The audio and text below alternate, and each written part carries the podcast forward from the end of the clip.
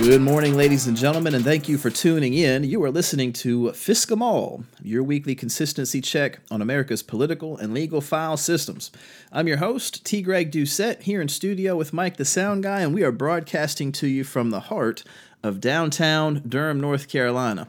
Ladies and gentlemen, you ever had one of those things in life where you started thinking that it's a great idea, and the deeper you get into it, you realize you may have bitten off a little more than you can chew, and you're hoping that it's going to get better at some point?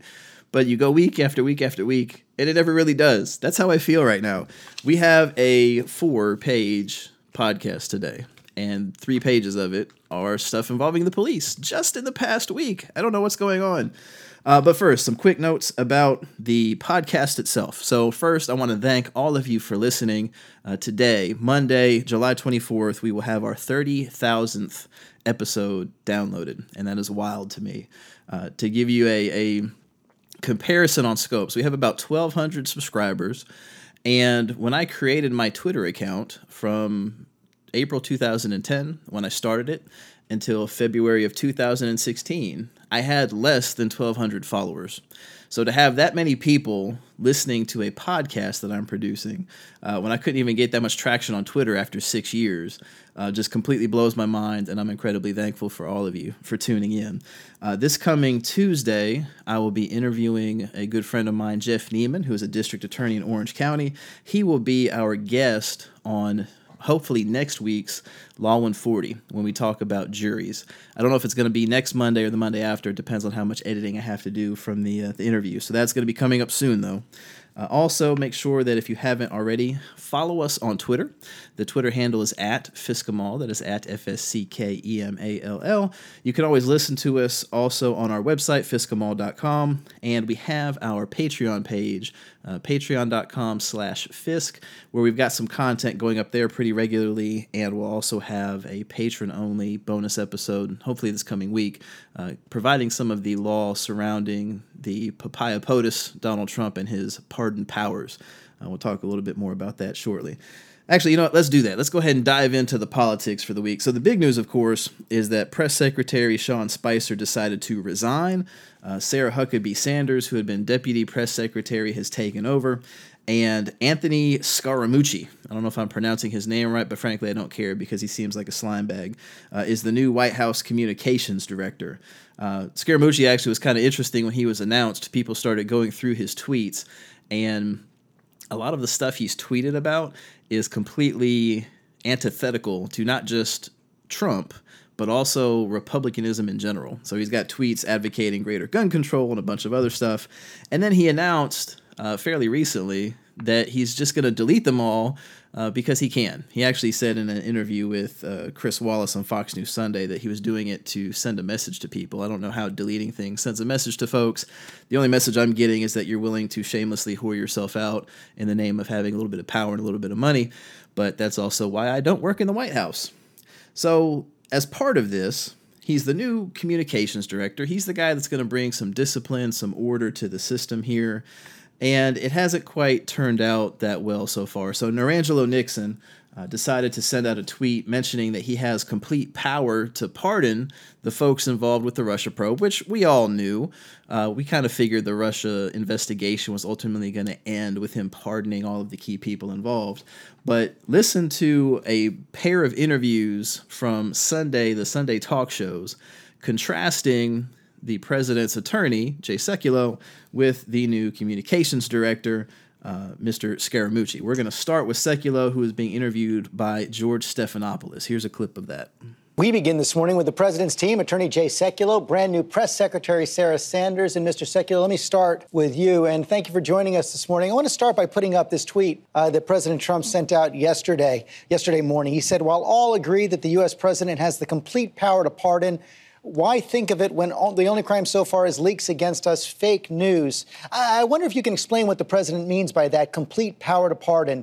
Does he believe he has the right to pardon himself? Well, the president uh, in that tweet stated something that's rather unremarkable, and that is that under the Constitution, under Article two, Section two, the president has the authority uh, to pardon. But I want to be clear on this, George.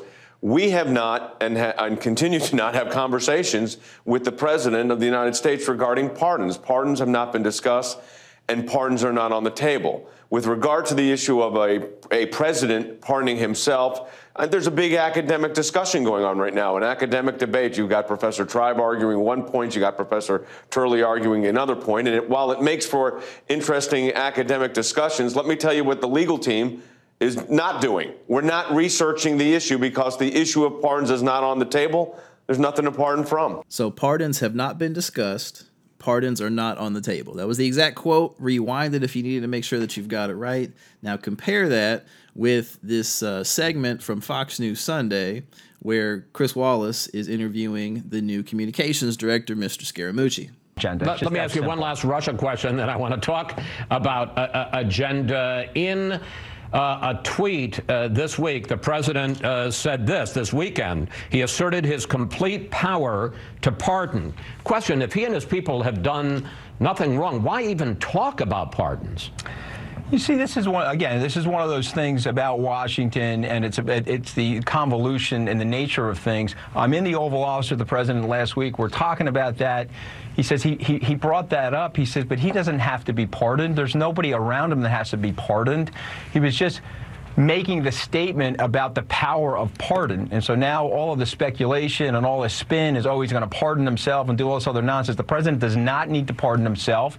And the reason he doesn't need to pardon himself is that he hasn't done anything wrong. Okay. And so Wallace's dismissive, okay, there at the end was absolutely perfect. But you notice Scaramucci said, we're in the Oval Office. He mentioned that. We talked about it. Comparing your communications director saying X to the legal team saying Y. Again, this is just going to be more of the same. These same guys are going to keep repeating the same bullshit like they do all the time. I really don't know why the media bothers to interview these folks. You know, they're not going to give you anything newsworthy, and when they do, half of it's lies anyway. So why do you continue giving them a platform? Go report on some fucking bake sale in Pasadena or something like that. I don't know.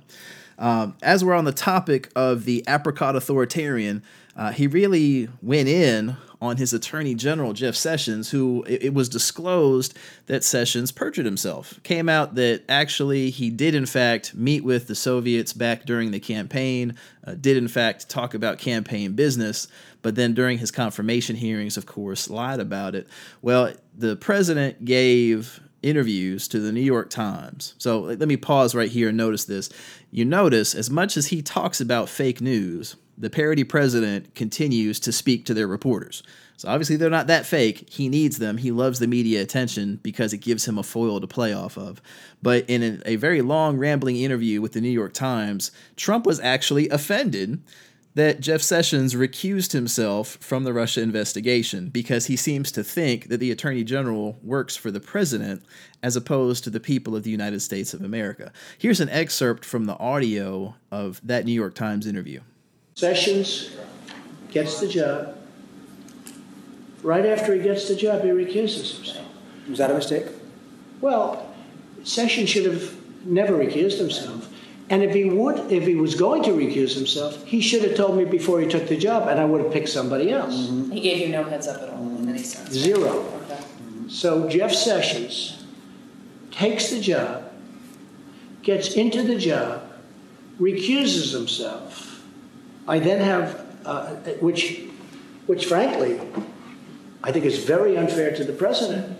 How do you take a job and then recuse yourself? If he would have recused himself before the job, I would have said, thanks, Jeff, but I can't, you know, I'm not going to take you. It's extremely unfair, and that's a mild word, to the president. So he recuses himself. I then end up with a second man who's a deputy. Now, you're all smart people, so let me ask you this. Why do you suppose that Terracotta Tojo would have chosen someone else had Sessions told him he would be unable to participate in the Russia investigation? Why would you base your decision on who to be attorney general uh, as to whether or not they'd be willing to participate in it themselves? You know, it's something where, based on what we know about Sessions now, it should be painfully obvious that Trump picked him because he was complicit also and expected Sessions to help clean it up. Everything that has been alleged about this administration has turned out to be true, and it's only going to get worse from here. So speaking about it getting worse, Attorney General Beauregard decided that he is also going to bring back the practice of civil asset forfeiture. Now, this is the the... gravely abused process where the police can take your property and the burden of proof is on you to prove that you were not using it for a crime. It's one of the ways that several departments have been funding their operations. We're going to cover a little bit of that in the uh, the criminal justice news, but it's one of those practices that has been so profoundly uh, destructive to American taxpayers and to communities, that both Republicans and Democrats were opposed to it. Ending civil asset forfeiture was part of the G O P platform in twenty sixteen, for Christ's sake. Now, also, aside, this proves that party platforms are utterly fucking useless. Anytime you talk with someone in the base, in the grassroots, talking about how great the platform is, they're complete, total bullshit documents. No one listens to them. And bringing back civil asset forfeiture, one of those areas where there's bipartisan consensus that the practice is wrong and it needs to end, the fact that is coming back highlights that the R N C platform means jack shit. So I'll link to that uh, memo in the show notes, but that will be coming back with a vengeance. Uh, in court news, the eleventh Circuit Court of Appeals, involving a case down in Florida, has ruled that a man had the right to record police when he met with the police chief. Uh, James McDonough is the man in question. He had some issues with an officer who was harassing him. He filed a complaint against the officer, and to verify that the complaint was received and acknowledged, filed a public records request with the department to ask for a copy of the complaint. Come to find out, the complaint was thrown in the shit can. They never did anything with it. So he went to go talk with the chief of police and had recorded the meeting on his cell phone. It was him, the chief of police, uh, a friend of Mister McDonough who had not been invited, but the chief allowed to attend, and another member of the police staff recorded this meeting. And when he got the public records request back that the complaint had never been received, he published that audio on YouTube. And the state's attorney actually sent him a letter saying that if he ever did it again, they would prosecute him for violating Florida's Wiretap Act. So uh, Mister McDonough filed a nineteen eighty-three lawsuit against the state, lost at the trial level, ended up proceeding pro se at the Court of Appeals. That means he went without an attorney on his own, and a three-judge panel actually vacated the lower court's decision and said that he was right and that he had the right to record that particular meeting. So that was out of the federal eleventh Circuit Court of Appeals covering Florida. The Illinois Supreme Court, as we're talking about civil asset forfeiture, has ruled against a prosecutor that basically put together a team of bandits. This prosecutor put together uh, a custom unit whose job was to patrol the highways, uh, ticket drivers, and steal their money. So I'll link this story to you, but it really is something straight out of Robin Hood and the sheriff of Nottingham stealing from the peasants. The Supreme Court essentially said that this violated both the state and federal constitution, so they've put an end to it. But this unit was basically taking money through forfeiture, using it to pay themselves. Two of the investigators were making one hundred forty-four thousand dollars each every single year from the proceeds that they were taking from innocent taxpayers. So the Illinois Supreme Court put an end to that. The Pennsylvania Supreme Court ruled that the state's new sex offender registry qualifies as a punishment.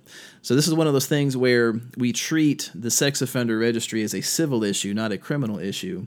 Um, and what the court said was that even though it is civil, supposedly, it functions as a punishment to people, so you can't apply it retroactively to people who had committed offenses prior to the, the law being enacted. So you might recall from our discussion about the Constitution in a prior podcast that we are, the government is prohibited from enacting what are called ex post facto laws, laws that criminalize conduct after the fact that you weren't on notice before the fact about. Um, so the Pennsylvania Supreme Court ruled that because the new registration system qualifies as being punitive in nature, Uh, it is an ex post facto law that is not permitted. So we'll link to that as well. Uh, victory for the First Amendment in New Jersey. The New Jersey Supreme Court ruled that video of police when they execute civilians, uh, those are public records under New Jersey law. So dash cam video has to be released. Body cam video has to be released. Uh, we will link to that decision, but it's one of those things where, again, the government is recording this video, but they want to make sure they never let you see it, because then you could theoretically hold them accountable. Uh, the New Jersey Supreme Court has said that is a no-no. Out in Colorado, the Colorado Court of Appeals has ended the use of drug dogs for marijuana searches or narcotic searches in general uh, for traffic stops. And this is another one of those cases where the decision is rooted in the state constitution and the state law, but essentially our system is set up so that having a canine around a car, sniffing a car, does not qualify as an unreasonable search, because theoretically whatever aroma the canine detects is out in the public space. Um, so that that's not a search, because you're not entitled to, you know, any kind of privacy expectation or anything like that, uh, how you smell. So what the court has said there is that that only applies where the only time the dog signals is if they have detected something that's illegal. If the dog is signaling both something that is illegal and potentially something that is not illegal, then it becomes an unreasonable search, because you have an expectation of privacy in things you're doing that are perfectly legal and not a crime. So because Colorado passed their state proposition that legalized marijuana for recreational use for state law purposes, the use of canines that can't distinguish between minor possession of weed, which is legal, versus a criminally excessive amount of weed, which is, of course, not. Um, because the dog can't make that distinction, you can't use the dogs. The dogs either have to be better trained or they can't be used at all. So we'll give you that uh, decision in the Colorado Court from the Colorado Court of Appeals. That's a big deal. I mean, that's a I don't know if the Colorado Supreme Court will affirm it, but that is a very significant change to policing in Colorado. Uh, we've got four separate pieces that cover a lot of general research about how fucked up our system is. Uh, C J Sciramella, I've mentioned him before. I still don't know if I have his name right, so if he ever listens, I hope he'll correct me. Uh, but he has a piece in Reason Magazine on forensic labs around the country that have been completely fucking up at length for years. So he's got a uh, column on that that we'll link to you in the show notes.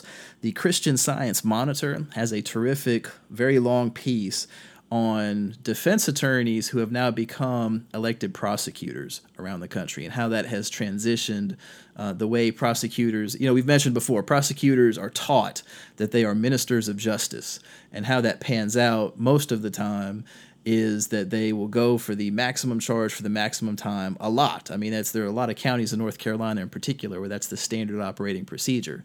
You have a very special few, you know, here in Durham, some in Orange, some in Wake County, uh, that are, are a little bit more focused on what justice means to the rest of us. But in the vast majority of North Carolina, and especially the rest of the country, justice is locking people away for as long as humanly possible. So this Christian Science Monitor piece discusses how that's changed a little bit in some specific jurisdictions.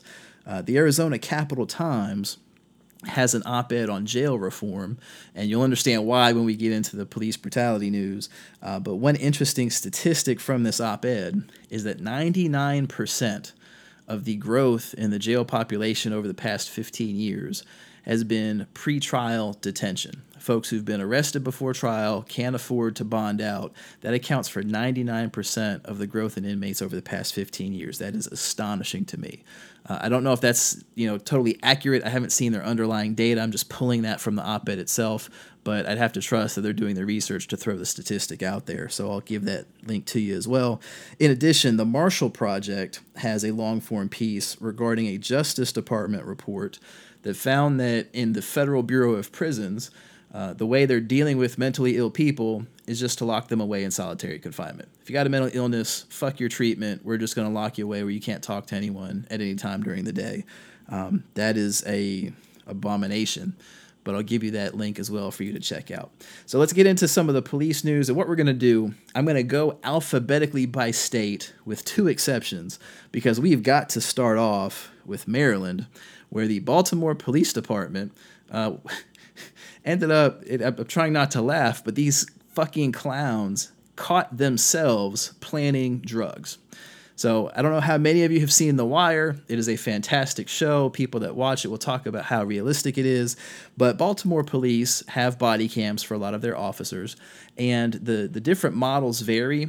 But one of the things they will do is they'll run continuously. And because you don't have unlimited recording space, the cameras will write over the same chunk of uh, storage space repeatedly. So say every uh, five minutes worth of data is rewritten every five minutes. It just keeps writing over that same portion of the disk to save space. And then when you click a button, the sa- the data saves to a different partition. So those of you that aren't computer science folks, essentially a partition is part of the same physical disk, but to the computer, to the machine, it's treated as being two separate disks. Uh, so you've got this constant storage in one spot, and then when you click to save it, it records somewhere else that you can then download to the computer when you get back to the station. Well, as an anti-tampering uh, device, what they'll do is the last bit of the data recorded prior to the button click gets saved in that new partition. And these guys actually, I don't know if they didn't know that or they weren't thinking or what, but they've released video where you have the video from the thirty seconds prior to him clicking the button of three Baltimore police officers planning some form of drugs in a lot. They go outside the lot to the street, presses the button on the camera, then walks back in, and the guy's like, oh, hey, I found drugs. Like it's some great discovery, as he ended up being exposed for planning it himself. Uh, so what I'm going to do is I'm going to link that story to you. That has become my single most retweeted tweet ever in my entire time on Twitter. Uh, I ended up sharing a copy of that video to folks, and it was just so outrageous that uh, we've actually had one point six million people just see my tweet, and I know the guy that actually did the original story had it retweeted well beyond that.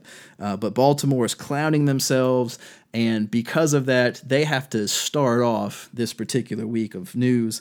Uh, we'll go up to Alaska. Alaska is making its debut on Fsck 'Em All, where the police union is, and police in general, are defending their right to fuck prostitutes. Uh, Alaska law forbids police from having sex with anyone in their custody, but there is an exception that you can, yes, fuck a prostitute as long as you are undercover. And two separate pieces of legislation, House Bill seventy-three and Senate Bill one hundred twelve, have been introduced to ban all sexual touching of any kind uh, between police and prostitutes. And the police think that is just entirely unfair. Uh, so there's a great piece in Glamour magazine, you know, kind of like Teen Vogue. You don't expect to hear this type of stuff in these type of magazines, but the shit is just so fucking outrageous that you have these columns appearing in non-traditional publications. But I'll link this to you. Essentially, the police are very upset that they're not going to be allowed to have sex with prostitutes anymore. Uh, going over to Arizona, I mentioned the op-ed earlier about jail reform. Part of why that is a discussion is that there's a class action lawsuit pending. It's Parsons v. Ryan regarding the treatment of prison inmates, and there's testimony taking place uh, as part of that federal trial. Uh, one of the state prisons in Florence, an inmate testified that they wait months to see a doctor for routine visits uh, and will sit in the sun for hours to see a nurse and still never actually get any care. You know, I don't care what kinds of crimes you have done. That's inhumane. If we're going to go through the effort of locking you up, which we should when you break the law, at the very least, you got to be provided with some basic medical care. You know, waiting months to see a doctor is ridiculous. Sitting in the Arizona sun of all places to bake for a few hours before you can see a nurse is ridiculous. Uh, so I'll link that story to you. Over in California, police in Paris, California, arrested fifty-two-year-old Juanita Mendez Medrano for the grievous, heinous, atrocious crime of selling flowers outside of a high school graduation without a license. And not only did they arrest her, but the officer decided to beat the shit out of her in the process. And of course, this was all caught on cell phone video. Why? Because first rule of Fisk, police will continue to do dumb shit even when they're being recorded. So this particular officer grabs the woman by her hair and by her neck, slams her onto the ground, all because she did not have a permit for selling these flowers at a high school graduation. Over in Colorado, the Boulder, Colorado police are trying to do their part to fund the city budget. They will now issue fifty dollars fifty dollar citations if you do not press the button at a crosswalk. This is not a citation if you go outside the crosswalk. They're not ticketing jaywalking. No, they're ticketing you for going through the crosswalk like you're supposed to do, but you didn't press the button. So if you're in Boulder, Colorado, be aware of that.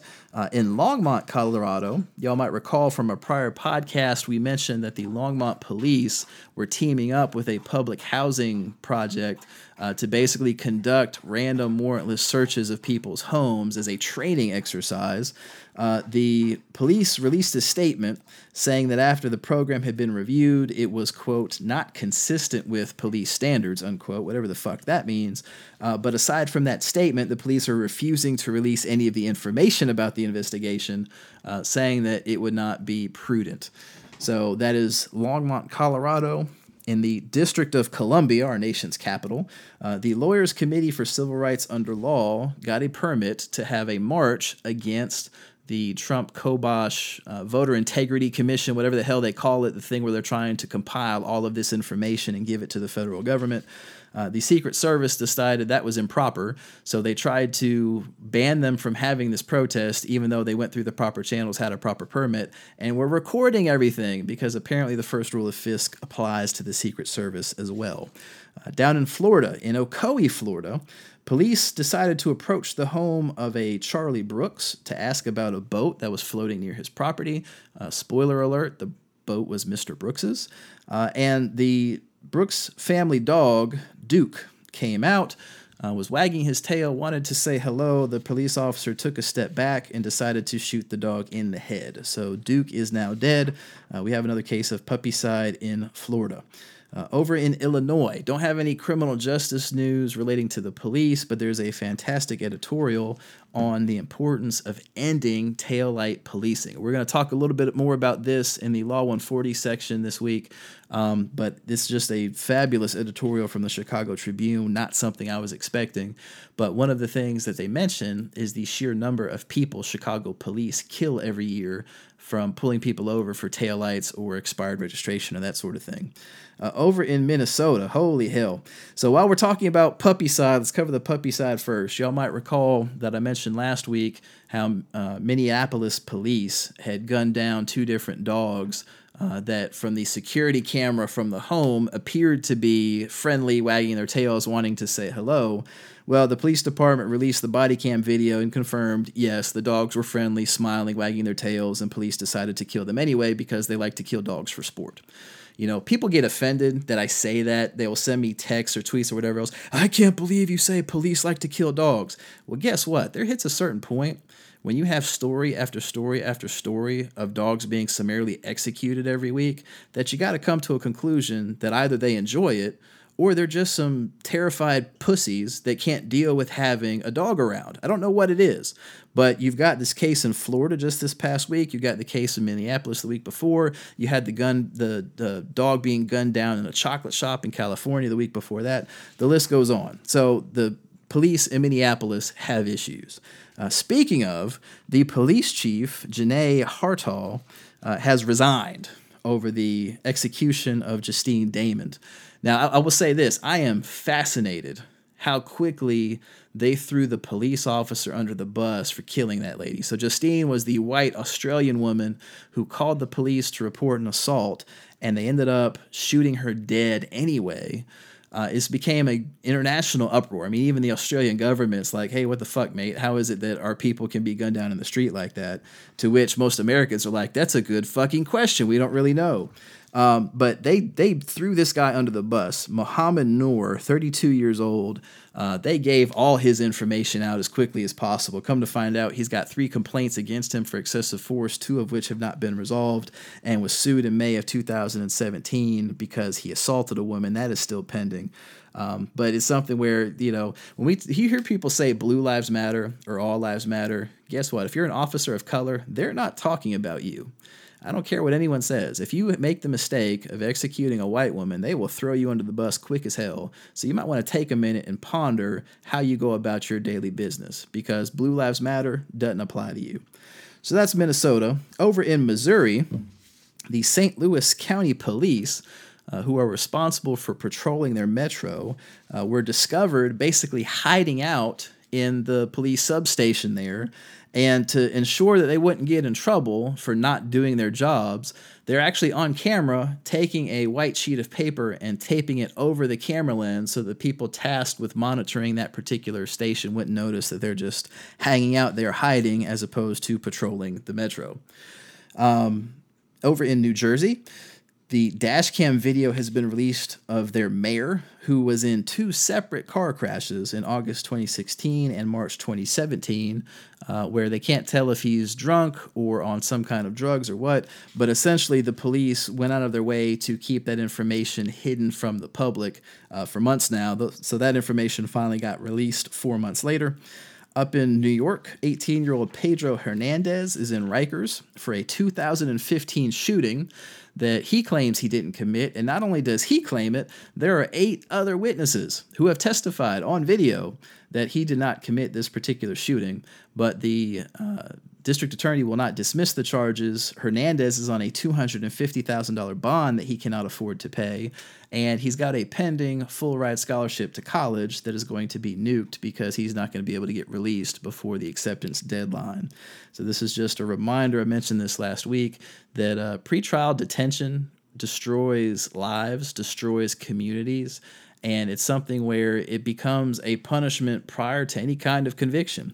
You know, I mentioned earlier in this episode, ninety-nine percent of the jail growth over the past fifteen years has been pretrial detention. People who have not been convicted of a crime are presumed innocent under the law. So we'll keep an eye on uh, Mister Hernandez's case and see how that turns out. Over in Ohio, in Cincinnati, Ray Tenzing, who you might recall from a podcast two, three weeks ago, uh, was the, the clown show fuck who executed Samuel DuBose and then lied about it and then ended up being exposed by his body cam footage, uh, ended up with two separate mistrials. The district attorney has said he is not going to try him again. Mister Tenzing will get away with murder, as so many police officers do when they happen to kill black men.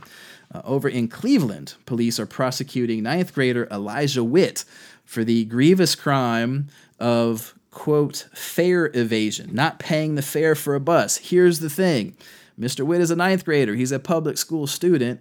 All public school students get to ride the bus for free in Cleveland. So I'm going to give you this particular uh, story in the show notes, but it's one of those things where you just you, you really wonder what the fuck these people are doing. Okay, so apparently Mister Witt did not have the government-issued I D card to prove that he was allowed to ride for free. The police claim they sent his parents a letter saying that uh, he needs to address this with a fifty dollars fine. Uh, it's either fifty dollars or twenty-five dollars. Don't quote me on the dollar amount. But uh, they have to pay a fine or he would be criminally prosecuted. Mom says they never got the letter, and after the kid was arrested, they requested a copy of the letter from the police, and the police said, uh, we can't produce it, sorry. Well, if you can't produce a letter, how the fuck do you know the letter was ever actually sent? Point one. But point two, how in God's name are you prosecuting a kid that you can tell went to public school? You got to know that, because in order to arrest him, you got to have his name and verify that he's an actual person at a given address. You know, why the fuck are you prosecuting a kid for fare evasion when his fare is zero dollars and zero cents anyway? The Cleveland police are fucking ridiculous. Uh, up in Pennsylvania, Philadelphia police shot and executed thirty-year-old biker David Jones several weeks ago. Um, but the interesting part from that is that the Police Advisory Commission has refused to investigate. They're not even looking into it. The execution was caught on the uh, security camera of a nearby diner. There are serious concerns that Mister Jones was killed when he shouldn't have been, but the police are willfully refusing to look into it. So I'll give you that story as well. Uh, down in South Carolina, the state board that oversees the Criminal Justice Academy down there has voted to require psychological testing for all officers of all agencies starting January first of two thousand eighteen. Uh, the bigger departments in the major cities were already requiring this, but the rural communities were not. So now this is going to be a requirement everywhere statewide. Uh, down in Spartanburg, South Carolina, body cam video was released of a police officer arresting an eleven-year-old boy uh, who supposedly had been, according to the body cam video, we don't know if this is actually correct, this is what the officer is saying on the video, claims that the eleven-year-old was throwing rocks at a window. Uh, when he approached, the kid has one of those orange-capped toy guns, so it's very clearly a not an actual weapon. Uh, but the officer arrests the kid anyway. And then when the mom says, "What the fuck are you doing? He's an eleven-year-old kid. Why is he in handcuffs in the back of the squad car?" The officer arrests the mom too. Not for any particular crime, just because he decides to do it. And then at the end of the body cam footage, they're actually both released, no crimes charged, because what the claim was didn't actually happen.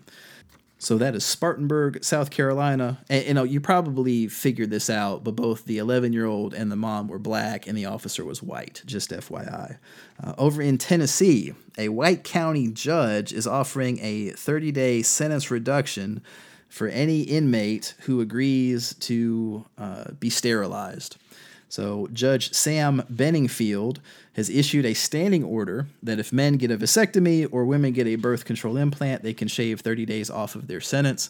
Uh, Tennessee bringing back eugenics, just cloaking it in a judge's robe.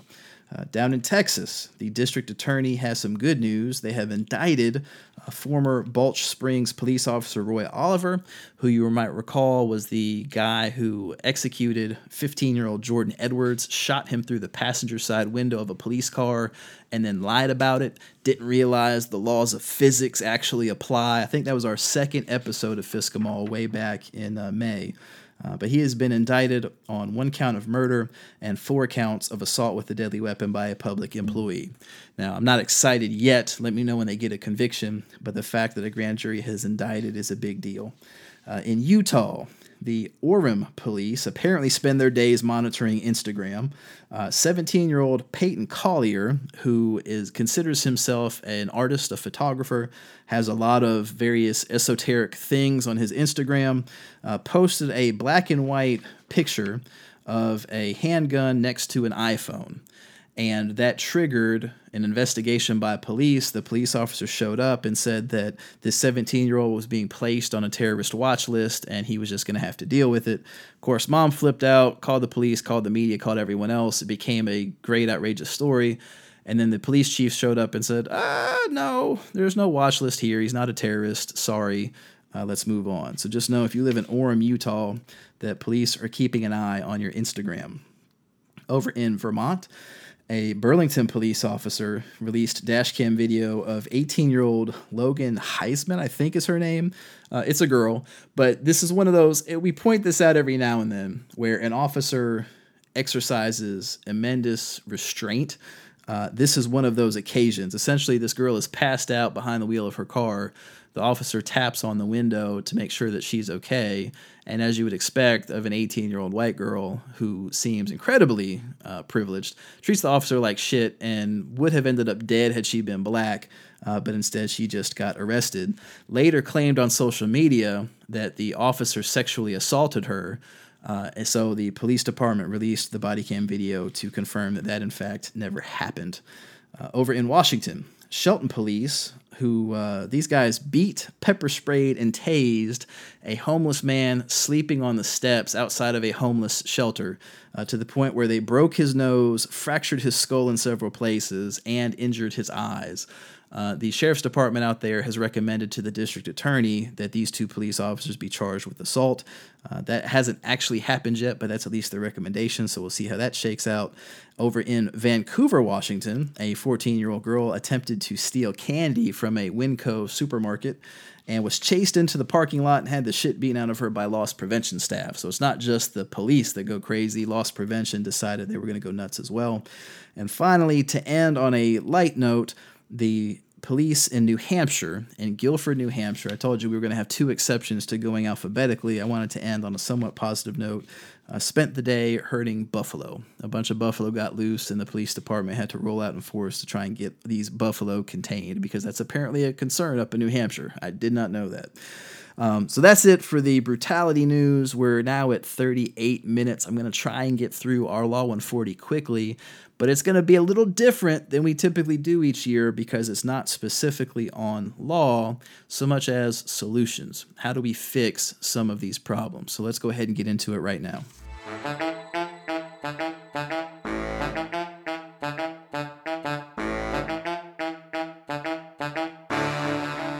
Now, typically, I figure out the Law one forty topic the weekend that we decide to record the episode. I look back on the news and see what is potentially interesting, what folks have asked me to cover. Uh, but this one was a little bit different because when we released last week's episode, within roughly a twenty-four hour period of that release, I had three different people contact me. I had one guy post on Facebook that he always felt helpless listening to the podcast, really wanted to know, as part of the Law one forty section, what we could do. I had another guy say on Twitter that he wished the podcast had more time for solutions. Uh, and then I had another young lady in the Midwest uh, send an email basically saying, what is the purpose of covering all of this stuff? So to answer that question, I don't know how many of you are deep into kind of political theory, but one of the things that is often talked about is this concept of an Overton window. So if you were to think of any given policy choice, think of it on a spectrum. You have one extreme on one end, the other extreme on the other, and then a bunch of other options in between those two extremes. The Overton window is that span of the spectrum where something is plausible and could potentially be enacted into law. So you hear about shifts in the Overton window. So for example, think about national security. The idea of having full body scanners in the airport was outrageous and extreme until the nine eleven attacks shifted that Overton window to the point where they became a plausible policy solution. So I think of this podcast, especially when it comes to the, the police issues, as being part of that. The fact is we have got government agencies all over this country abusing you and abusing your rights and abusing taxpayer dollars every hour of every day like clockwork. And if you doubt that, think for a minute about the fact this podcast has been able to run for two whole months and I have not yet run out of material. There's not been a week where I haven't had something to talk about relating to the police. And, and not only that, we've gone beyond our thirty minutes. It went from a normal thirty minute podcast to now we're pushing forty-one minutes just at this point in this recording. So that needs to be fixed, but it's not going to be fixed. The solutions fall outside of the Overton window because most people don't know what's going on. We pay attention to the high-profile stories, the people that have been killed when they shouldn't have, but we completely miss people who get killed and shouldn't have but happen to have a criminal record. You know, not every case is going to be a Justine Damond. Not every case is going to be a Philando Castile. Sometimes you get Elton Sterlings, guys who have criminal records who shouldn't have been executed anyway because the Constitution makes clear that that's not the way it's supposed to be. But we don't see those. We certainly don't see the low-level police brutality that happens, like my old client that happened to get a citation for reckless driving for doing donuts in the street when the street wasn't physically wide enough for donuts to be done. You know, this type of stuff that happens on a daily basis, no one ever knows about. So that portion of this podcast is a compilation of that. It's something where we can go state by state every single week and pull all this stuff together. You know, I'll give you an example from Twitter just this past week. Texas, uh, there was a tweet about how Texas was convening a special session of their General Assembly to pass a bathroom bill similar to North Carolina's House Bill two. And one of the things we were able to do is actually list out all of the shit that has happened in Texas with police since we started this podcast back on May first. And of course, because I like to overdo it, I also mentioned all the shit that happened in every other state during the past two months as well. But that's how I see that portion of this podcast. That's the role that it serves. It's serving as a compilation of stuff that other folks might not hear about, might not see, might not know about, that needs to be brought to wider attention to everybody to shift the Overton window on developing solutions. Now, the question becomes, what do those solutions entail? What can you do as a listener to fix the problems going on with law enforcement in this country? And I've got a few suggestions, all right? Suggestion number one, number two, and number three, run for office. That is by far the most important thing you can do. Run for office. I don't care what it is. I don't care what background you have. I don't even care how informed you are, frankly. The fact that we do not have people challenging incumbents for positions is how we ena- we're able to get these shitty laws in place and nothing ever changes. We've become sclerotic as a country.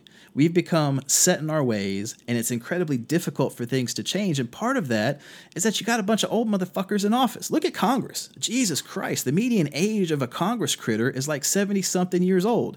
My representative, David Price, has been in Congress since I was three. I was born in nineteen eighty-one. He got elected in nineteen eighty-four. The man has been in Congress the entire time since then. What does he know about being a normal, ordinary citizen? He doesn't. He spends his day getting paid a shitload of money to go to fancy parties to raise money for his fellow Congress critters, and every now and then shows up in Washington to cast a vote. But it's not just him. It's the same on the Republican side as well. You have a bunch of old people that refuse to leave, refuse to give up space to other folks. And part of that is that we don't have people willing to step up to challenge them. You know, there are ways to get involved everywhere. In most spots in the country, your city council hires the police chief. They determine police policy. Your county funds the jails. They help determine prison reform. Your state legislatures determine what constitutes a crime. That's one of the biggest things that you can do. Run for district attorney so you can decide on a case-by-case basis who needs that overzealous prosecution versus maybe being given a second chance. The best way to make sure that these politicians are doing their job, and if they're not, having them removed, the best way to ensure that happens is to make sure that they've got competition in every primary, in every general election, in every single election cycle. So whatever you do, make sure to run for office. I don't care what it is. Take a step out and do it. I ran for the state senate in twenty sixteen. It wasn't that bad. You know, it's a lot of time. It's a lot of effort. But it gave me an opportunity to mention things involving the court system, involving our university system, that weren't going to get mentioned otherwise. And the act of putting yourself out there leads to what is my fourth suggestion. So pretend suggestions one through three, we'll treat that as suggestion number one. Uh, the next one on the list is to get informed. It, it's something where, as I mentioned earlier, a lot of this stuff flies below the radar to ordinary Americans. It's just not something that we think about because we've got better things to do with our time. You know, most of y'all have families that you're taking care of. You got jobs that you work at. It's not something that normally sits on the top of your brain. Hey, let me see how the police are fucking up this week. And that's normal. There's no problem with that. But if you want to affect change, you've got to get information. You got to get statistics. You got to get data. You know, one of the websites that I have mentioned repeatedly before is open data policing dot com. It is a data aggregation site run by the Southern Coalition for Social Justice, and it tracks police stop data in three different states. So it's in Illinois, Maryland, and North Carolina. And you can go down to the officer level in every single agency in those states and see how often police are stopping people, check stops by uh, race or gender, see whether or not there are disparities there, look at searches and seizures, check racial disparities there. And that type of information is very eye-opening. You see that all of the talk of this post-racial society and the police aren't that bad, it's really a myth. Police are wildly, wildly discriminatory. Some jurisdictions are better or worse than others, but the data confirms that this discrimination is real. It happens a lot. Uh, mapping police violence is another one. Tracks the number of executions that happen by police each year. killed by police dot net is another website. You know, just these spots where all you've got to do is just check information. Get educated on the details. Uh, will help make you a better advocate when it comes time to either run for office yourself or talk to a politician about something you want changed, or just as important, talk to your neighbors.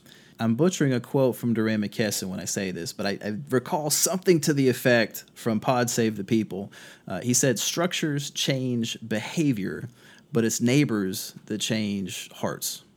So talking with your neighbors, your friends, your coworkers about these types of issues on a one-on-one organic level helps shift that Overton window to affect change. So if you're the type where you don't want to run for office, you want to know some other way where you can kind of dive in, you can also support organizations that already exist promoting these types of issues. So for conservatives, there's a group called Right on Crime that looks at a lot of these issues from a conservative viewpoint. It's something where I, I retweet their stuff every now and then because they've got a lot of very solid, very good information up there. Uh, the R Street Institute is another conservative entity where they cover a lot of different policy issues, but criminal justice reform is one of the things they care about.